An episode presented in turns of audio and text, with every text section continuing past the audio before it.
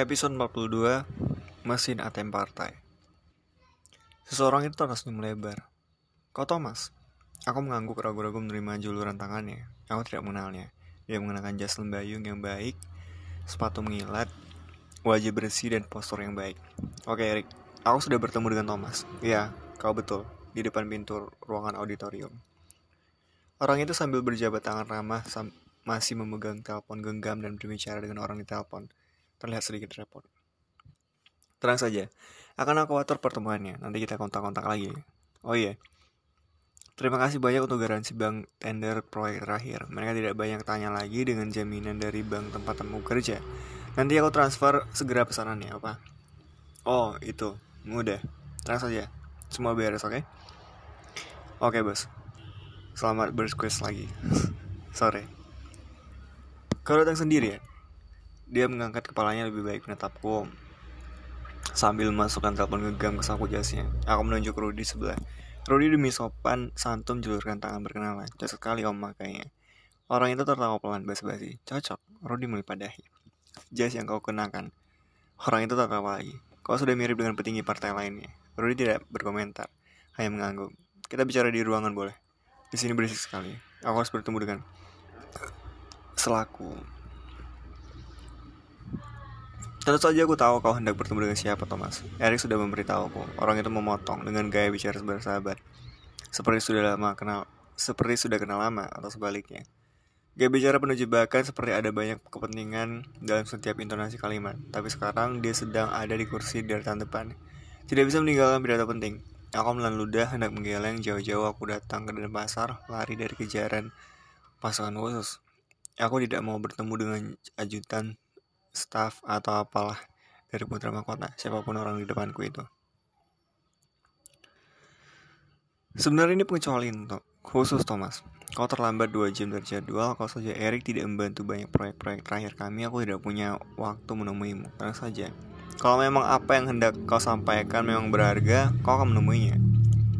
Aku bisa mengaturnya. Kita bicara ringan dulu di ruangan lain, tempat yang lebih rileks. Ngopi-ngopi, oke?"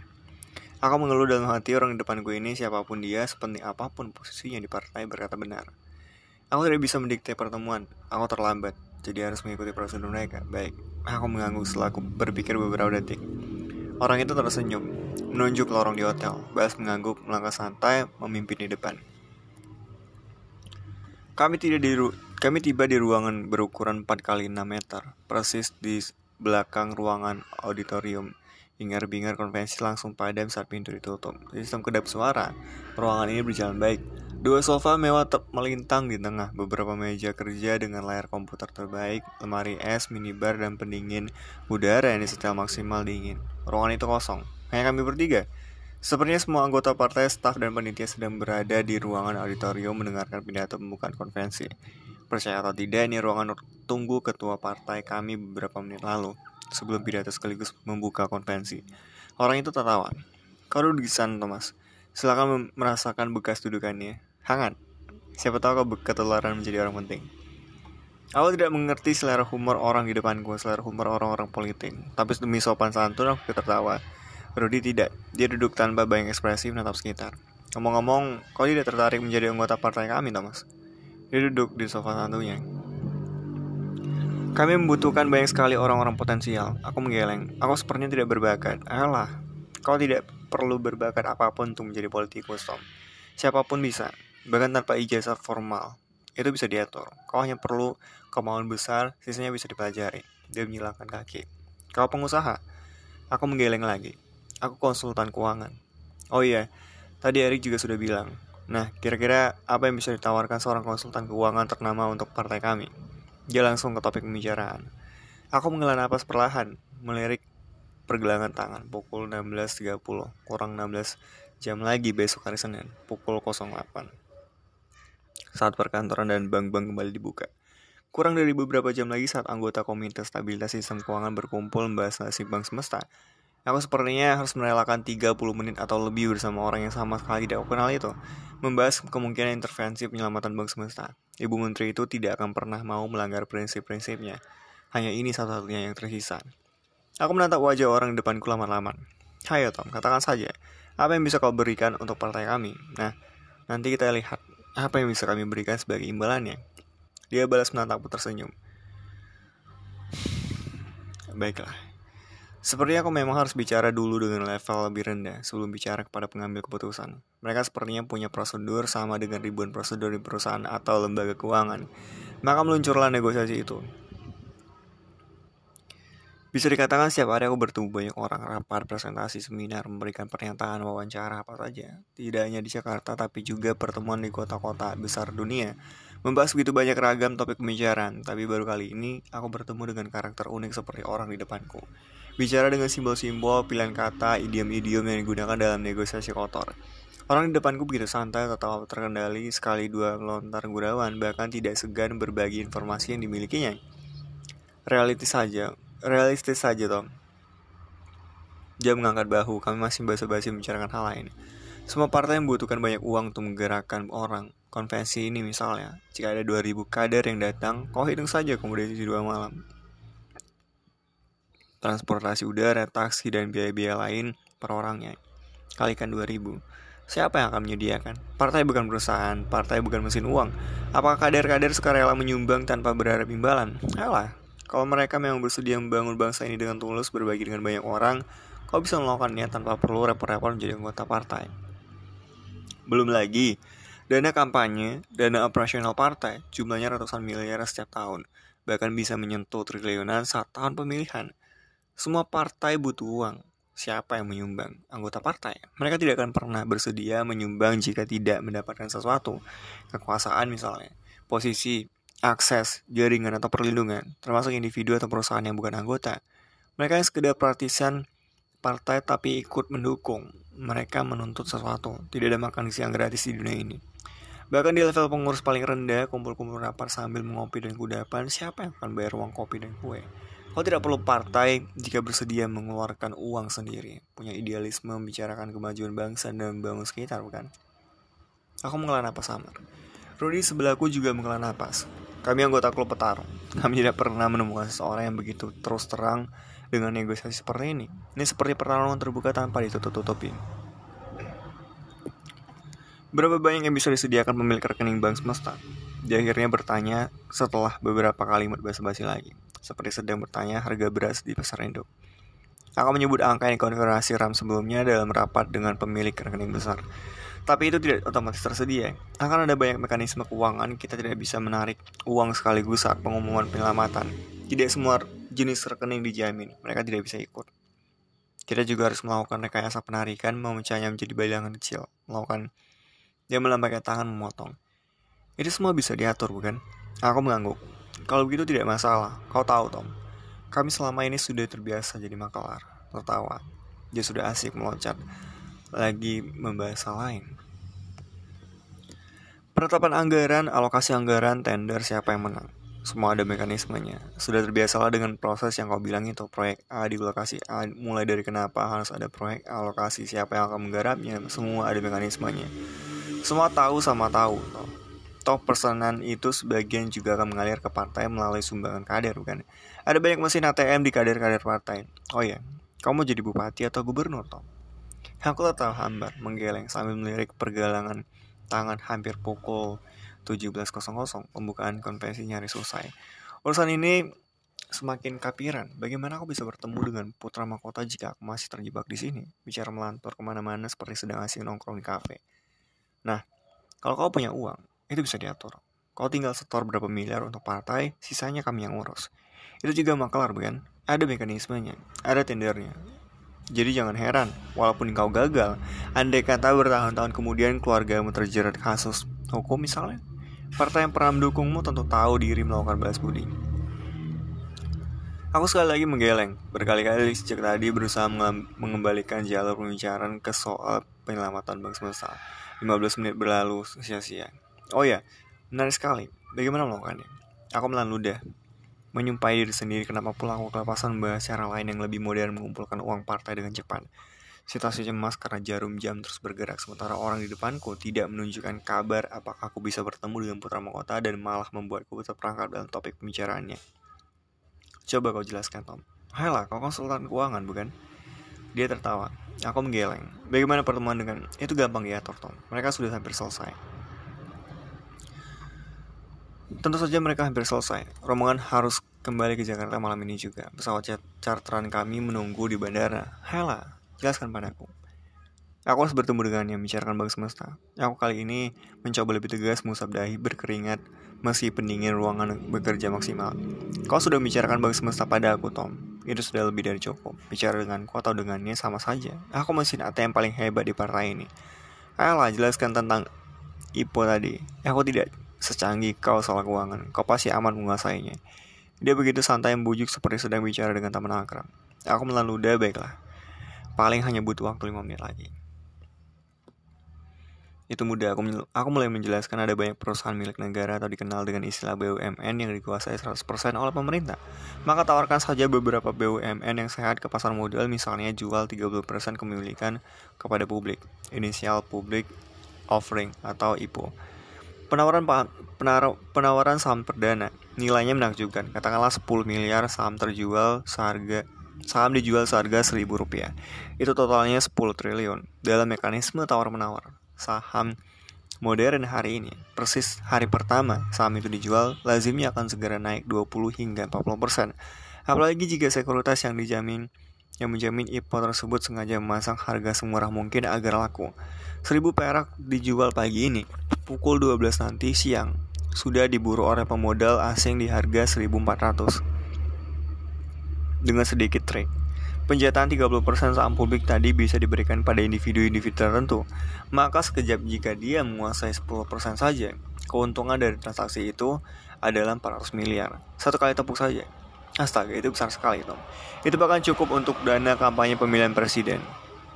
Orang di depanku tertarik. Aku mengangguk. Dana akan lebih besar lagi jika sekuritas bisa menurunkan harga perdana serendah mungkin. Semakin banyak pengamat ribut, semakin bagus posisi saham itu. Tapi bagaimana kau bisa mengalokasikan saham itu kepada individu tertentu?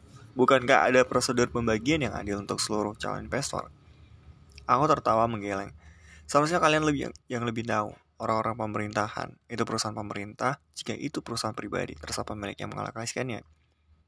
Tapi kau tetap butuh uang untuk membeli sepuluh persen saham dengan harga seribu sebelum dijual seribu empat ratus di bursa saham, bukan? Aku menggeleng. Itu bisa diatur, mekanisme pinjaman dana atau apalah. Yang bersangkutan bahkan tidak perlu sepeser pun uang, cukup namanya saja yang terpasang. Transaksi berjalan selisih empat ratus perak dikali jumlah saham alokasi. Dia tinggal ditransfer. Hanya saja semua itu teoritis. Jika ada yang benar-benar mampu mengendalikan regulator pasar modal dan berniat jahat lainnya, lazimnya regulator pasar modal selalu tegas dalam urusan ini. Bukan main. Dia tertawa semakin hebat, semakin bersahabat. Sepertinya kami harus merekrut konsultan keuangan sepertimu dalam struktur partai, Tom. Kau pasti punya ide yang lebih canggih, bukan? Aku menghela napas untuk kesekian kali, melirik pergelangan tangan untuk kesekian kali juga. Sudah pukul tujuh belas tiga puluh. Acara konvensi sudah benar-benar selesai. Baik, terima kasih banyak atas percakapan hebat ini, Tom. Dia berdiri. Hei, lantas bagaimana dengan pertemuanku? Kau hendak kembali ke Jakarta malam ini juga, bukan? Besok kembali bekerja dengan strategi-strategi keuangan lain, bukan? Hei, aku benar-benar jengkel sekarang. Waktuku terbuang sia-sia melayan dia bicara. Nah, kau mau menumpang bersama kami, Tom? Orang itu lebih dulu bicara lagi ber- sebelum aku berseru marah. Kalimat yang menahan ekspresi muka dan gerakan tanganku. Menumpang? Ya, aku bertanya balik. Iya, ada beberapa kursi kosong di pesawat charteran. Bukan itu bukan pesawat kenegaraan, mereka naik pesawat lain. Jika kau mau, kau bisa bergabung, Tom. Apa kau, apa aku bilang tadi? Soal bertemu putra mahkota itu mudah, sepanjang kau bisa meyakinkanku, sepanjang pembicaraan tadi menjanjikan, semua bisa diurus. Kau tahu, aku memberikan apa saja untuk partai ini. Akulah mesin A T M yang paling sibuk. Dan dalam struktur partai modern, orang yang paling banyak mentorkan uang, paling giat mencari uang untuk partainya, dia akan bisa berdiri di posisi paling tinggi. Tidak peduli berapa usiamu, tidak peduli apakah kau sebelumnya dikenal atau tidak. Nah, kau mau menumpang pesawat kami? Dia pasti senang berkenal dengan orang sepertimu. Aku terdiam, astaga. Menumpang pesawat mereka? Ayo, Tom, kita harus bergegas. Kau tidak mau ketinggalan rombongan ke bandara, bukan? Dia tertawa menepuk pundakku, sudah berjalan lebih dulu.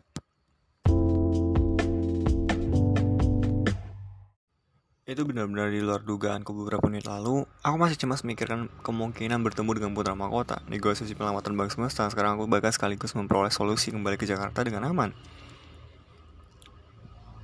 Tidak ada pembicaraan lagi di atas pesawat. Orang itu mengajakku berkeliling, berkenalan dengan banyak orang penting, tertawa, menepuk-nepuk bahuku, menyanjungku sebagai konsultan keuangan yang baik. Kita selama ini terlalu sibuk merekrut pengacara, bah. Sudah seharusnya kita juga merekrut profesi lain. Salah satu dari mereka bergurau, terbahak. Aku lebih banyak dia mengangguk salah semungkin. Trudy memutuskan duduk di kursinya, menolak sopan. Hanya dua menit aku bicara dengan putra mahkota. Dia lelah, hendak tidur. Orang itu sekali lagi menepuk bahuku. Nah, Tom, silakan istirahat juga. Kita lihat nanti apa yang bisa dilakukan. Pesawat mendarat di bandara yang berbeda, tanpa puluhan polisi menunggu di lobi kedatangan. Lagi pula, tidak akan ada pasukan khusus yang terlalu bodoh memeriksa rombongan kami. Aku dan Rudy memutuskan menumpang taksi menggeleng atas tawaran terakhir orang itu. Pukul dua puluh dua nol nol, tidak ada lagi yang bisa dilakukan. Semua urusan sudah tuntas, opini tentang penyelamatan Bank Semesta sudah ramai disebut-sebut oleh pengamat dan wartawan di berbagai media massa. Pertemuan dengan petinggi Bank Sentral dan lembaga penjaminan simpan simpanan sudah sudah aku lakukan. Audiensi dengan menteri sekaligus ketua komite stabilitas sistem keuangan sudah terjadi. Bahkan pion terakhir Putra Mahkota sudah kuletakkan di atas papan permainan. Saat ini di salah satu ruangan besar kementerian, seluruh anggota komite pasca sedang panas berdiskusi mencari jawaban atas pertanyaan simpel itu. Apakah Bank Semesta akan diselamatkan? Taksi melaju cepat menuju hotel, aku memutuskan menginap di tempat yang aman. Rudy tidak banyak bicara, dia meluruskan kaki, aku membuka telepon genggam. Teringat Julia beberapa jam lalu mengirimkan email berisi informasi tentang Bank Semesta. Mungkin bermanfaat, mungkin tidak. Layar telepon genggamku membuka file itu beberapa detik kemudian yang membuatku tersedak seketika. Ini gila, ini tidak mudah dipercaya.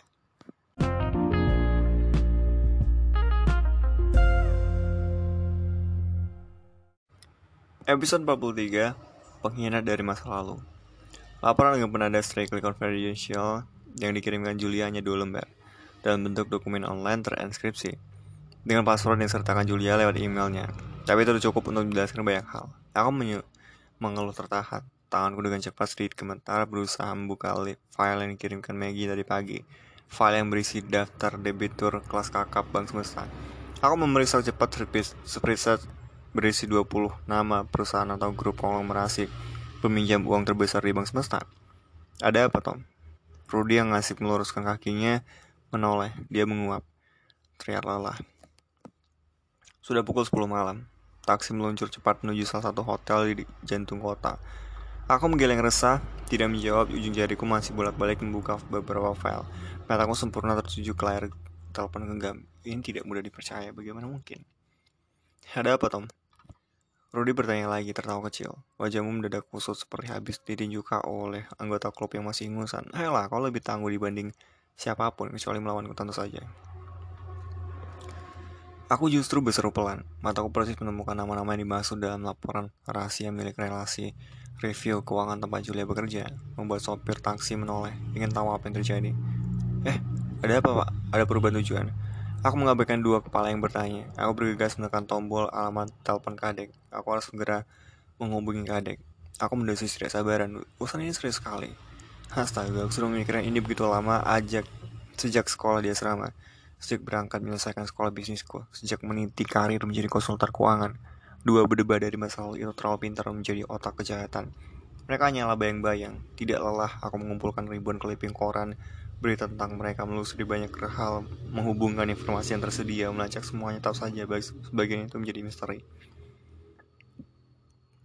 Pertanyaan itu tidak pernah terjawab. Setinggi apapun posisi mereka saat ini, yang satu adalah orang kuat di kepolisian, satu lagi di kejaksaan. Mereka tetaplah kuli lapangan. Jika mereka memang sehebat itu, sepintar itu, mereka jelas akan memilih berhenti menjadi aparat negara, memutuskan membangun sendiri imperium bisnis dan kekuasaan. Buktinya tidak. Mereka hanya asik menakut-nakuti pebisnis kelas bawah, tetapi tergopoh membungkuk mengucil, mencucikan kaki pebisnis raksasa. Aku mengeluh. Ini sudah pukul sepuluh malam, enam kali nada panggil tidak ada lagi yang mengangkat. Jangan-jangan mereka sudah tidur. Jangan-jangan telepon satelit Kadek tertinggal di ruang tengah. Jangan-jangan telah terjadi sesuatu. Pikiran buruk menyelimuti otakku. Halo Pak Tom, selamat malam. Aku mendengus lega. Pasifik sekarang berada di mana, Kadek? Kadek menyebutkan Lintang dan Bujur Pasifik. Aku menyumpai Kadek. Dalam situasi seperti ini, mana sempat aku menerjemahkan posisi angka-angka. Kadek selalu saja merasa sedang berlayar resmi dan dia menjadi asisten nakoda. Itu persisnya berapa kilometer dari perairan Jakarta, Kadek? Kami sudah jauh dari Jakarta, Pak Tom. tujuh ratus kilometer. tujuh delapan jam lagi dari Singapura.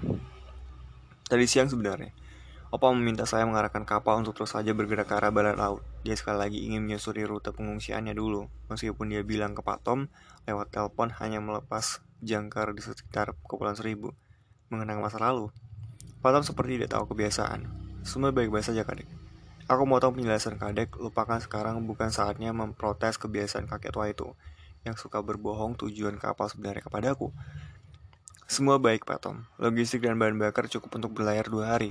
Opa, Om Lim, dan Bu Maggie beristirahat di kamar masing-masing. Saya tadi hendak mengaktifkan kemudi otomatis agar bisa punya waktu merapikan palka, buritan dapur, tapi karena Pak Tom bilang semua harus terkendali, Kem- kemudi saya pegang terus. Saya tidak mengantuk, Pak Tom. Ini justru seru. Sudah lama sekali tidak beramai-ramai berlayar. Baik, aku mengenus berpikir cepat. Pasifik sudah setengah jalan, boleh jadi ini lebih baik kabur ke Singapura terlebih dahulu, hal lain diurus belakangan. Dengarkan aku, Kadek. Kau melaju dengan kecepatan penuh ke Singapura, jangan hubungi siapapun, jangan terima telepon siapapun. Aku akan menyusul ke Singapura dengan pesawat terbang. Eh, apa Pak Tom menyusul segera? Nah, sebenarnya ada apa, Pak? Kadek ragu-ragu menyela, mendengar intonasi suaraku yang tegang. Jangan banyak tanya dulu, Kadek. Lakukan perintahku. Siap, Pak Tom. Kadek terdengar siap. Nah, kepastikan Om Lim tidak menerima telepon dari siapapun hingga besok. Kau, menye- kau mengawasinya terus, bukan? Dia tidak menghubungi atau dihubungi sepanjang hari. Tidak, Pak Tom. Setahu saya, tidak ada yang menghubungi. Eh, kau harus tiba di pelabuhan Singapura sebelum pukul enam pagi, Kadek. Pacu kapal secepat yang bisa mesin Pasifik lakukan. Aku segera menyusul. Aku sudah menutup telepon genggam sebelum Kadek bilang siap untuk kedua kalinya. Aku menekan tombol alamat kontak. Mencari nama Julia, kita menuju ke bandara sekarang. Seruku pada sopir. Bandara? Itu pertanyaan memastikan dari sopir taksi. Bandara? Itu pertanyaan bingung dari Rudy. Bandara satunya, Soekarno-Hatta. Aku harus segera berangkat ke Singapura malam ini juga, situasi darurat. Mataku di layar telepon satu kali nada panggil. Selamat malam, Tom. Cepat sekali Julia mengangkat panggil teleponku. Malam, Julia. Aku tahu Julia belum tidur. Dia bersama belasan rekan wartawan lainnya sedang menunggu rapat Komite Stabilitas dan Keuangan. Sebenarnya, banyak sekali orang yang sedang menunggu kabar dari rapat penting tersebut, termasuk aku. Menunggu di detik kapan persisnya telepon tidak bisa ditolak, itu akan diterima ketua komite. Aku butuh bantuan lagi, Julia. Kau tidak keberatan? Tentu tidak, Tom. Dengan senang hati, silakan. Suara Julia terdengar riang. Aku mengingat daya yang berpeluh, aku sungguh butuh kecepatan saat ini. Meskipun Bandara Soekarno-Hatta sepertinya tidak lagi dipadati polisi yang mencari kami, aku tetap tidak bisa melakukan transaksi apapun atas namaku. Mereka pasti bersiaga dengan informasi seperti itu. Aku minta Julia segera memesankan satu tiket ke Singapura malam ini juga. Itu mudah, Tom. Tunggu lima menit. Segera aku kirim tiket online-nya lewat email. Julia tidak banyak bertanya, mengangguk. Terima kasih, Julia. Aku bersiap menutup telepon. Kau sudah baca email terakhirku, bukan? Sudah, terima kasih. Uh, sebentar, kau terpaksa harus ke Singapura malam ini juga karena email email itu, Tom. Iya, terima kasih. Um, kau hati-hati, Tom. Setidaknya kau harus mendengar dan melihat sendiri hasil semua skenario kabar itu. Aku memasang taruhan, Bank Semesta akan diselamatkan. delapan banding dua. Wartawan lain lebih banyak bilang tidak dengan reputasi Ibu Menteri. Lobby dengan gedung kementerian ramai sekali malam ini, seperti sedang menonton siaran langsung buat sepak bola. Iya, terima kasih, Julia. Aku buru-buru menutup telepon, mengabaikan antusiasme suara Julia, membiarkan di seberang sana, Julia berseru mangkal dengan wajah memerah. Taksi sudah meluncur menaiki ram tol bandara. Ada apa? Rudy menyikut lenganku, nyaris sepuluh menit dia mengabaikan. Wajah lelahnya sudah pergi, berganti wajah siaga, seperti siap meninju siapapun. Tidak bisa kujelaskan sekarang, Rudy. Aku menggeleng. Sekali ini benar-benar terlalu personal. Ayolah. Rudy mendengar tertawa. Kita teman baik, bukan? Aku bisa membantu. Tentu kau bisa membantu, dan kau selalu membantuku. Tetapi ini urusan keluarga, Rudy. Bukan lagi soal menyelamatkan Bank Semesta. Aku menggeleng sekali lagi. Kau sudah membantu banyak dengan menemaniku ke Denpasar, membantu lolos dari mereka. Kali ini biar aku yang menyelesaikannya sendirian. Rudy diam menyelidik. Besok siang, jika keputusan komite dalam menyelamatkan Bank Semesta, seperti janjiku, aku akan membahas lunas semua bantuanmu, lengkap dengan bunga-bunganya. Itu janji petarung. Kau tahu persis nilainya. Posisi martabat karirmu sebagai polisi akan pulih. Aku menepuk lengan Rudy penuh penghargaan. Seharusnya Aku bisa menjelaskan lebih baik kepada Rudy, tapi dengan taksi yang melaju cepat menuju bandara, waktuku terbatas. Setiba di bandara, aku harus segera loncat menuju lobi keberangkatan. Aku harus bergegas check-in, menyumpal petugas imigrasi mengejar pesawat. Terima kasih banyak atas semua bantuanmu, Rudy. Berdoa sajalah, aku baik-baik saja. Kalau tidak, kalau petarung tidak akan sama lagi, bukan? Tidak ada lagi yang bisa mengajarmu. Aku mencoba bergurau melirik layar telepon genggam. Ada notifikasi email masuk. Itu pasti indikator online yang dikirimkan Julia. Rudy mengusap rambutnya yang terpotong pendek. Ikut tertawa. Kau tidak keberutang apapun, Tom. Aku sudah bosan dengan semua hipokrasi. Hanya itu alasanku membantumu. Terserah kau lah. Jika ada apa-apa tinggal kontak saja. Aku akan membantu dengan cara apapun. Aku mengangguk. Rudy dan semua anggota klub petarung adalah teman yang baik. Sayangnya dalam urusan ini aku akan menyelesaikannya sendirian, Rudy. Tanganku sendiri yang akan membasuh seluruh masa lalu itu. Tiga puluh dua tahun aku menunggu saat-saat ini. Aku mengingat semua detail. Asap hitam menghubungi, mengbubung tinggi dari rumah dan gudang milik papa. Aku berterbangan, abu berterbangan. Tetangga menjerit panik, berusaha mati-matian menahanku agar tidak mendekat. Orang-orang bayaran yang berteriak buas, merusak apa saja, membakar apa saja. Sepeda tergeletak, botol susu beramburan, buntalan kain yang berisi pakaian seadanya tersampir di pundakku. Aku duduk menatap di luar jendela kaca bus yang meninggalkan kota kami. Aku tahu sejak dulu dua berdebah itu hanyalah bayang-bayang. Tapi aku baru tahu beberapa menit lalu ada pengkhianat besar dalam keluarga kami. Tanganku gemetar mencengkeram telepon genggam. Beberapa jam lagi semua bagian akan terselesaikan.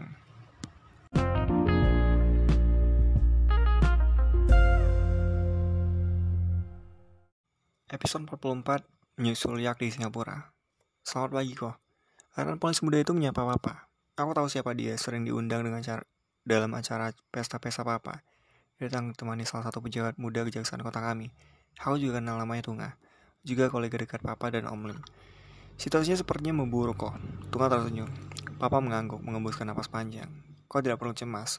Papa mengulus rambutku, setidaknya dengan ada petugas, masa tidak akan bertindak nekat. Om Lim, kau akan segera membawa kabar baik. Aku mengangguk. Kau tidak jadi mengantar botol susu. Apa mengingatkan? Aku menepuk jidat.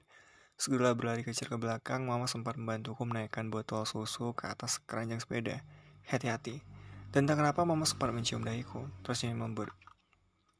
Aku menyengir seperti segera mengayuh, menerobos kerumunan yang meski semakin deras keras berteriak, tidak berani melewati barikade petugas.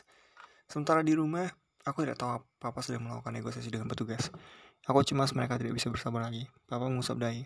Tenang saja, kok. Anak buahku akan menjaga seluruh rumah. Gusti menenangkan. Semua bisa diatur, kok. Tunga manggut-manggut. Papa dan opa tersenyum kecut.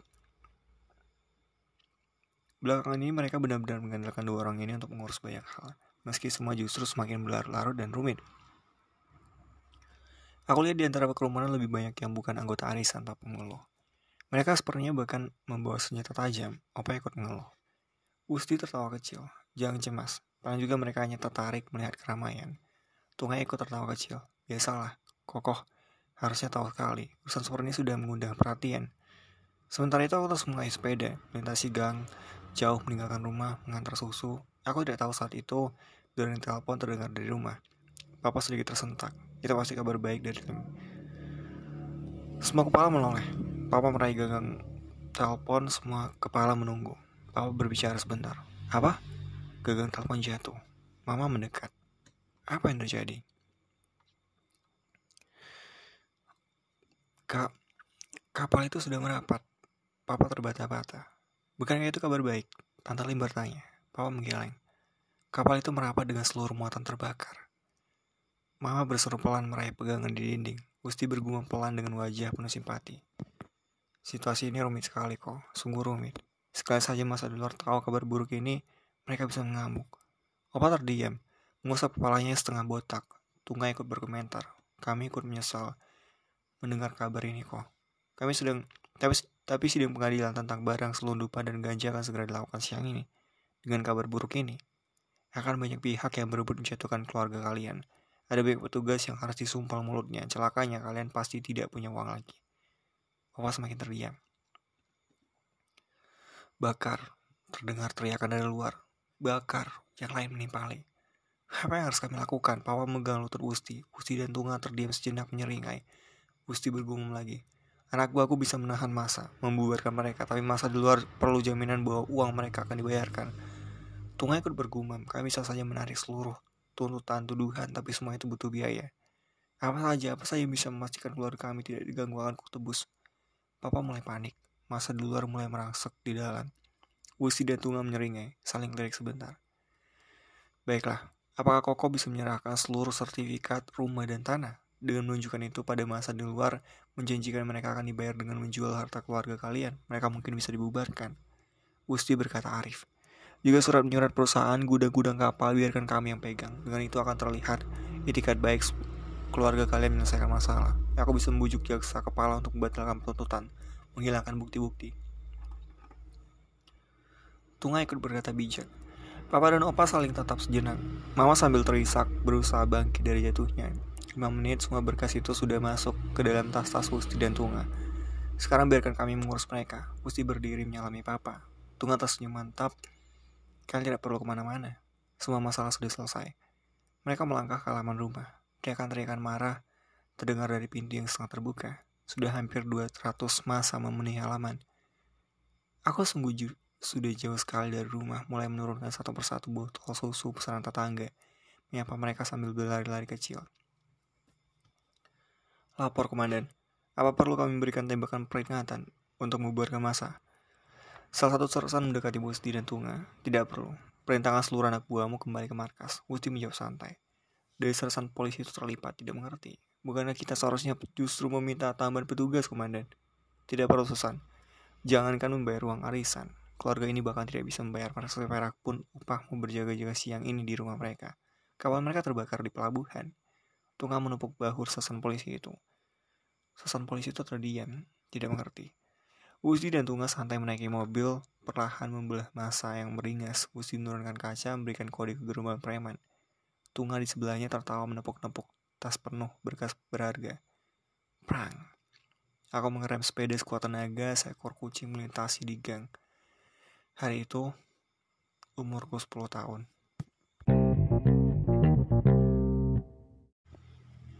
Pesawat yang kutumpangi menuju Singapura terlambat dua jam lebih. Aku tiba di Bandara Soekarno-Hatta pukul sepuluh lewat tiga puluh. Taksi merapat cepat, suara roda direm paksa terdengar mendecit panjang. Tetapi tidak ada yang memperhatikan kami yang terburu-buru, tontonan biasa di tontonan biasa di bandara. Lobi keberangkatan internasional sepi, hanya diisi calon penumpang dan pengantar. Display layar televisi menunjuk jadwal penerbangan, hanya diisi rute jarak jauh, tidak ada penerbangan domestik tengah malam begini. Perhitungan benar, tidak ada polisi yang sibuk memeriksa. Mungkin mereka sudah ditarik kembali ke pos masing-masing setelah hanya menemukan bangku kosong di pesawat yang mendatar, yang mendarat di Denpasar. Kau pakai ini, Tom. Barangkali saja berguna. Rudy ikut turun dari taksi, menepuk bahuku, dia melepas sesuatu dari tubuhnya. Nah, selamat jalan, teman. Besok kau akan menunggu di bandara ini sepanjang siang, menunggu berita darimu. Aku melintasi meja imigrasi dengan mudah, namaku dicekal. Tapi aku kenal anak baru dia yang menjaga loket, salah satu anggota klub petarung lainnya yang menjadi petinggi imigrasi bandara. Bahkan dua hari lalu, aku juga berniat melarikan Om Lim ke luar negeri, tapi berubah pikiran. Kembali turun dari pesawat, pengumuman dari pramugari terdengar menyebalkan saat penumpang sudah duduk di pesawat dengan rapi. Delay karena masalah teknis. Penumpang tidak punya, hanya terisi separuh. Pesawat ini tujuan akhirnya adalah Amsterdam. Transit sebentar di Singapura, Julia membilangkanku tiket kelas bisnis. Pesawat baru berangkat pukul satu malam dan mengalami keterlambatan lagi di persis di udara. Cuaca buruk di Singapura, hujan deras dan kabut, pesawat terpaksa berputar-putar hampir dipindahkan mendarat di Kuala Lumpur. Aku menunggu Lisa. Sialnya tidak ada yang bisa kulakukan selain bersabar, dan dengan semua ketegangan selama di atas pesawat, kepalaku justru sibuk mengenang potongan masa lalu itu. Aku tidak menyaksikan sendiri percakapan itu. Aku sudah mengayuh pedal sepeda dengan semangat. Opa yang menceritakannya kepadaku di kunjungan rutinku di rumah peristirahan tapi tepi Waduk Jatiluhur, dan setiap wilayah dan setiap melihat wajah sedihku, Opa santai berpindah topik cerita favoritnya, apa apalagi kalau bukan. Nah, Tommy, kau dengar sesuatu yang paling menyeramkan dari kisah pengungsian Opa dulu, sesuatu yang amat Opa takutkan selama berada di kapal nelayan bocor. Opa tertawa. Aku menolak halus. Ini sesuatu yang berbeda, Tommy. Bukan badai, bukan monster, bukan perompak, bukan pula kapal penjajah yang nelayan-nelayan itu takutkan. sesuatu yang lebih seram lagi. Kamu dengar? Aku tahu tentang apa yang ditakutkan pelaut, nelayan yang dimasukkan opak setelah aku kuliah bisnis. Dan opak dan opak kehilangan salah satu trik favoritnya. Lagi pula, ayolah, saat itu usiaku sudah dua puluh tahun lebih. Banyak cerita berulang-ulang seperti opak seperti kaset rusak yang tidak lagi relevan. Aku tiba di Singapura pukul tiga pagi. Akhirnya pesawat itu mendarat. Aku berlari kecil menuju lobi bandara, mendaki sembarang taksi menyebut dermaga yak. Tempat biasa Pasifik merapat di Singapura setiap kali melewati perairan Semenanjung Malaka. Aku tiba di dermaga itu lebih cepat dibanding kadek. Pasifik baru tiba satu jam kemudian, hampir pukul lima pagi. Semburat cahaya matahari menerpa ujung-ujung kapal, pucuk-pucuk menara beton. Aku mendesah resah, tidak sabar dan menatap Pasifik yang mendekat gagah. Moncong palka depannya begitu elok. Pasifik, kapal kesayangan Opa, dibuat selama dua tahun di galangan kapal terbaik dengan supervisi langsung Opa. Dermaga yak sepi. Masih terlalu pagi untuk memulai hari di Singapura. Meskipun ini hari Senin, belasan kapal pesiar ukuran sedang dan kecil tertambat. Tiang kapalnya mengangguk-angguk anggun dengan latar suara burung pelikan. Lampu jalanan masih menyala satu dua. Dari sisi dermaga, aku bisa melihat jelas kubah es planade diterpa cahaya matahari pagi. Tetapi perhatianku sedang tertuju ke arah teluk. Sebuah kapal yang amat kukenal mendekat. Pasifik belum merapat sempurna, aku sudah tidak sabaran loncat ke atasnya. Aku bergegas menuju ruang kabin dalam. Berteriak memanggil kadek dan yang lain, aku harus memastikan semua baik-baik saja. Kamera segera menyusun banyak rencana, langkah kakiku seketika terhenti. Dengus napasku juga tertahan. Seketika aku mematung, justru mereka lah yang sedang menungguku. Halo Thomas, selamat pagi. Kau sepertinya tergesa-gesa sekali. Orang itu tertawa. Suara tawa itu terdengar khas, muncul kembali dari malam-malam dengan mimpi buruk saat aku tinggal di asrama.